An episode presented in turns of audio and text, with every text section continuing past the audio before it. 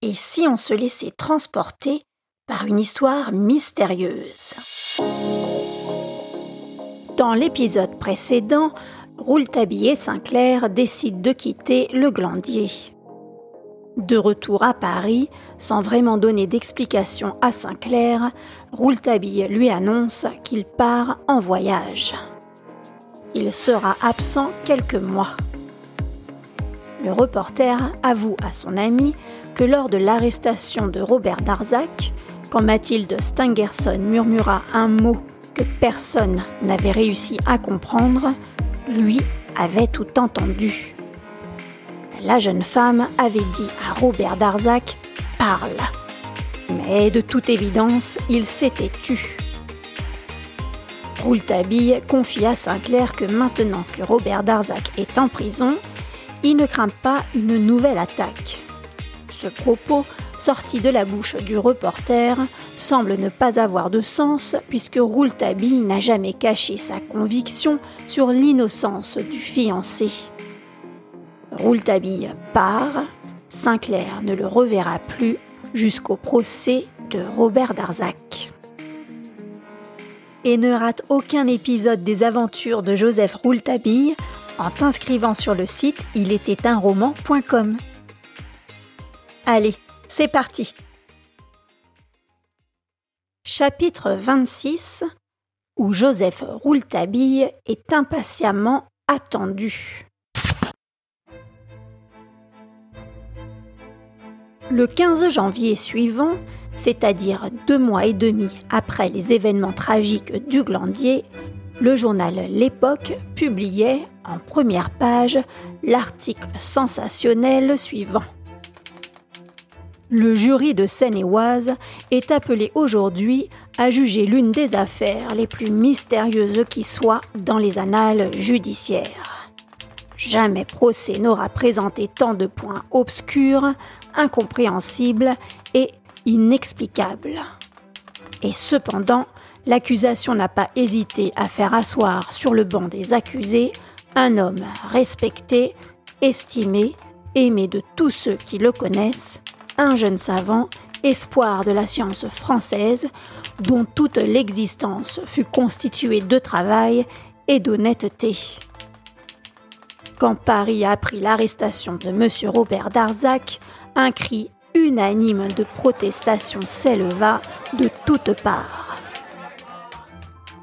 La Sorbonne tout entière, fière de son professeur et déshonorée par la décision du juge d'instruction, clama publiquement sa conviction de l'innocence du fiancé de mademoiselle Stangerson.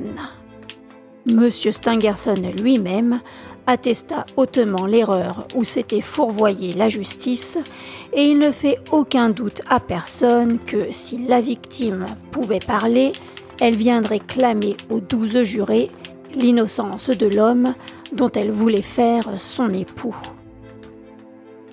Il faut espérer qu'un jour prochain, mademoiselle Stangerson recouvrera sa raison. Nous sommes décidés à ne pas laisser commettre une abominable erreur judiciaire par les douze personnes constituant le jury. Certes, il faut reconnaître que leur conviction a fortement été influencée par des coïncidences terribles, des traces accusatrices, un silence inexplicable de la part de l'accusé, un emploi du temps énigmatique et l'absence de tout alibi. Mais cette hypothèse sans preuve formelle aurait dû aussi conduire ces magistrats à chercher la vérité ailleurs, chose qu'ils n'ont pas faite. Tout semble accabler M. Robert Darzac. Même un policier aussi talentueux et intelligent que M. Frédéric Larsan s'est laissé aveugler par ses apparences. Jusqu'ici, tout venait accuser M. Robert Darzac. Aujourd'hui, nous allons, nous, le défendre devant le jury. Nous apporterons au tribunal une lumière telle que tout le mystère du glandier en sera illuminé. Car nous possédons la vérité.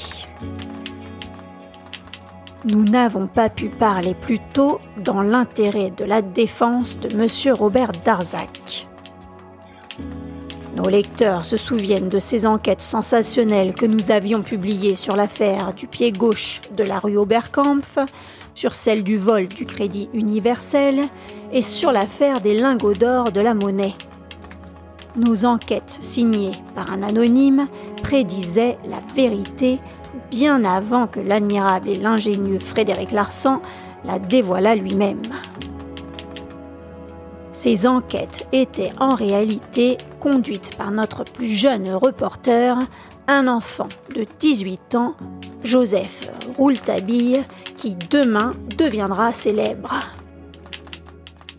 Quand l'affaire du glandier éclata, notre petit reporter se rendit sur les lieux, força toutes les portes et s'installa dans le château d'où tous les autres journalistes avaient été chassés.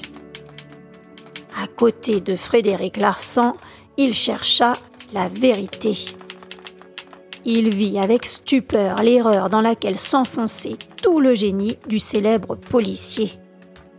Il essaya d'ouvrir les yeux au grand Fred, mais ce dernier ne voulait pas recevoir des leçons de ce petit journaliste. Nous savons où tout cela a conduit M. Robert Darzac. Or, il faut que la France sache, il faut que le monde sache que le soir même de l'arrestation de M. Robert Darzac, le jeune Joseph Rouletabille pénétrait dans le bureau du directeur de notre rédaction et lui disait Je pars en voyage. Combien de temps serais-je parti? Je ne pourrais vous le dire. Peut-être un mois, deux mois, trois mois, Peut-être ne reviendrai-je jamais. Je vous confie cette lettre. Si je ne suis pas revenu le jour où M. Darzac comparaîtra devant le tribunal, vous ouvrirez cette lettre devant le jury après le passage des témoins. Pour cela, arrangez-vous avec l'avocat de M. Robert Darzac. M. Robert Darzac est innocent. Dans cette lettre, il y a le nom de l'assassin. Dedans, je ne dirai pas les preuves, car les preuves, je vais les chercher. Mais je dirai l'explication formelle de sa culpabilité. Et notre rédacteur partit. Nous sommes restés longtemps sans nouvelles, mais un inconnu est venu trouver notre directeur il y a huit jours pour lui dire si la chose devient nécessaire, agissez suivant les instructions de Joseph Rouletabille. Il y a là la vérité dans cette lettre. Cet homme n'a pas voulu nous dire son nom. Aujourd'hui, 15 janvier, nous voici au grand jour du procès de Robert Darzac. Joseph Rouletabille n'est pas de retour. Peut-être ne le reverrons-nous jamais. La presse, elle aussi, compte ses héros. Peut-être qu'à cette heure, Rouletabille a succombé à son devoir professionnel. Nous saurons le venger. Cet après-midi, notre directeur sera au tribunal de Versailles avec la lettre qui contient le nom de l'assassin. Ainsi s'achève l'article de l'époque. Moi, Sinclair, je reprends le récit. En tête de l'article, on avait mis le portrait de Rouletabille. L'article de l'époque avait bouleversé tout le monde, excité toutes les curiosités, déchaîné les passions. Des coups de poing furent échangés entre les partisans de Joseph Rouletabille et les défenseurs de Frédéric Larsan.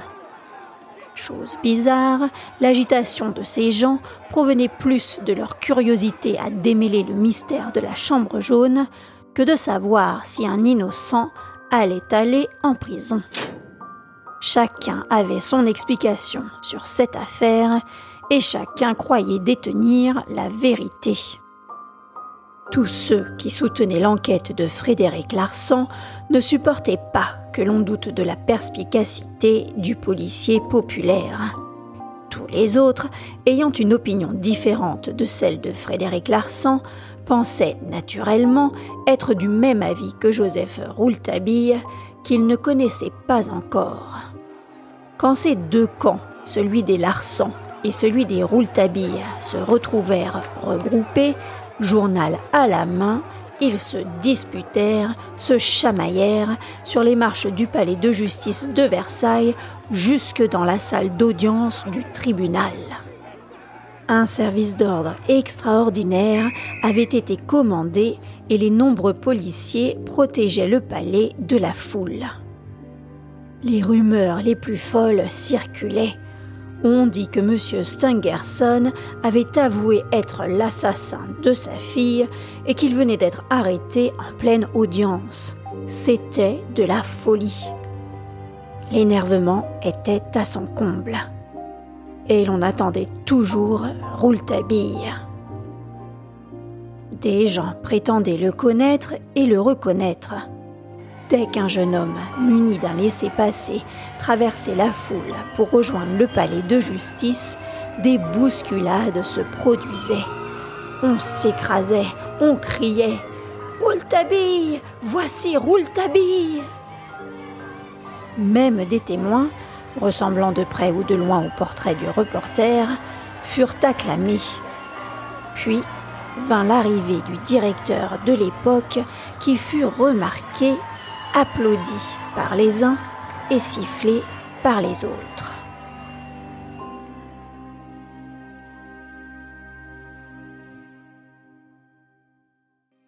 Dans la salle du tribunal, le procès se déroulait sous la présidence de M. de un magistrat fier mais honnête. On avait fait l'appel des témoins. J'en faisais naturellement partie, ainsi que tous ceux qui, de près ou de loin, avaient approché les mystères du glandier. Monsieur Stangerson, vieilli de dix ans, méconnaissable. Larsan, Monsieur Arthur William Rains, le visage toujours rouge. Le père Jacques, le père Mathieu, qui fut amené, menottes aux mains, entre deux gendarmes. Madame Mathieu, tout en larmes les berniers, les deux gardes malades, le maître d'hôtel, tous les domestiques du château, l'employé de poste du bureau 40, l'employé du chemin de fer d'Épinay, quelques amis de monsieur et de mademoiselle Stangerson, et tous les témoins pour la défense de monsieur Robert Darzac. J'eus la chance d'être entendu parmi les premiers témoins ce qui me permit d'assister à presque tout le procès. Monsieur Robert Darzac apparut sur le banc des accusés, assis entre les gendarmes. Il se pencha aussitôt vers son avocat, maître Henri Robert, qui avait déjà commencé à feuilleter son dossier. Beaucoup s'attendaient à ce que M. Stangerson allât serrer la main de l'accusé Darzac mais les témoins, dont M. Stangerson, furent appelés à quitter la salle avant que ce geste ne puisse se produire. Les jurés prirent place. Ils avaient l'air de s'intéresser au fait que maître Henri Robert, l'avocat de M. Darzac, ait une discussion rapide avec le directeur de l'époque. Puis, le directeur s'en alla s'asseoir au premier rang du public. La lecture de l'acte d'accusation s'effectua sans incident. Je ne raconterai pas ici le long interrogatoire que subit M. Darzac. Tout ce qu'il pouvait dire sembla naturel, tout ce qu'il taisait sembla terrible pour lui, même aux yeux de ceux qui croyaient en son innocence. Son silence joua contre lui, son silence l'écrasa furieusement. Il résista aux reproches du président du tribunal et du ministère public. On lui dit que se taire, dans des circonstances pareilles, équivalait à la mort. Robert Darzac dit Très bien, je subirai alors la mort mais je suis innocent. Profitant de l'incident, maître Henri Robert, habile, essaya de mettre en avant le caractère de son client. Il insista sur son silence en le comparant à un devoir moral que seules des personnes héroïques sont capables de s'imposer. Le grand avocat parvint à convaincre uniquement ceux qui connaissaient M. Darzac, mais les autres restèrent hésitants.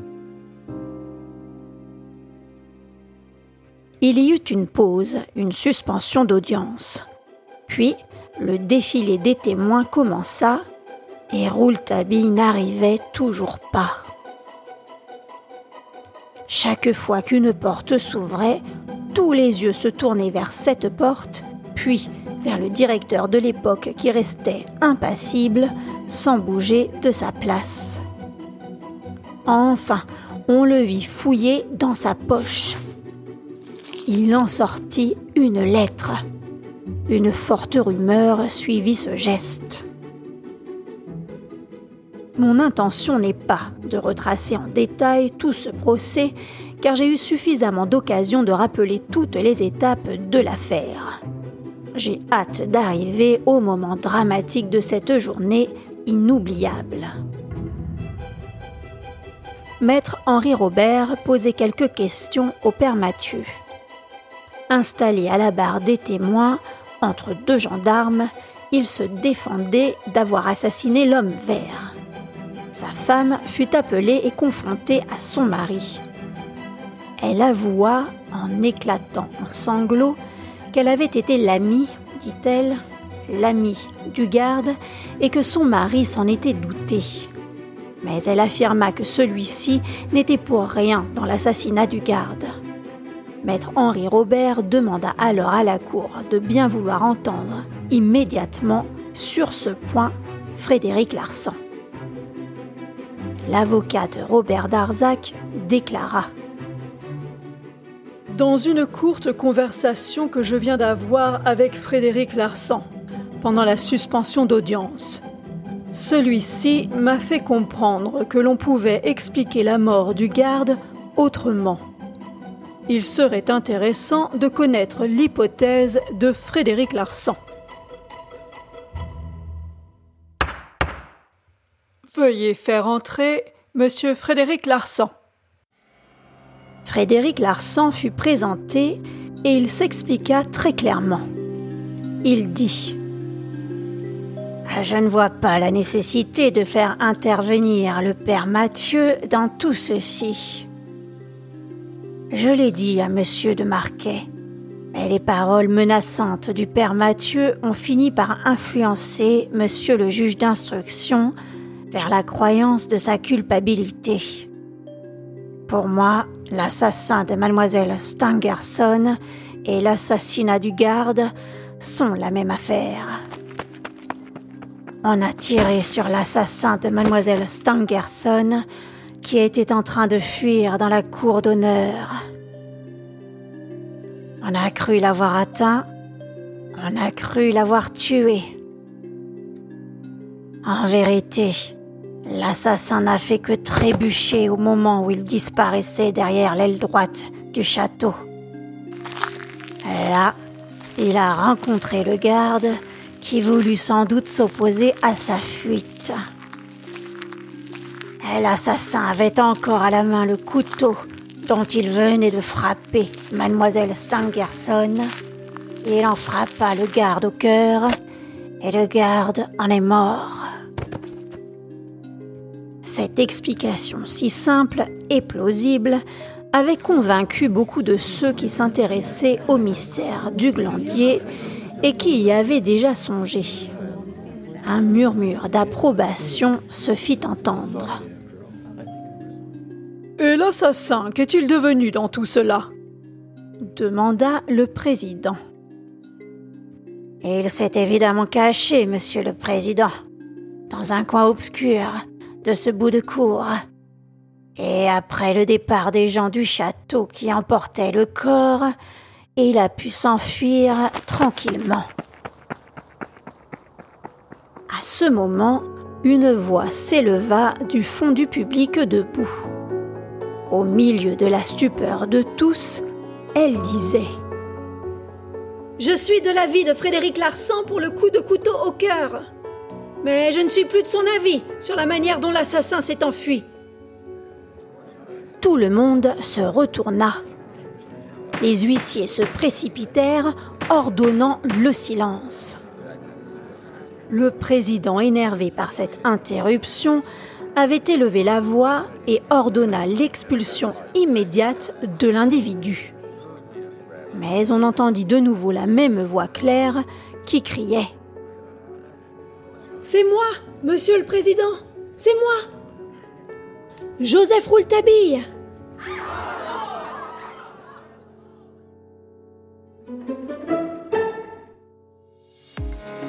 Ainsi se conclut pour aujourd'hui les aventures de Rouletabille. Parviendra-t-il à percer le mystère de la chambre jaune? La suite au prochain épisode.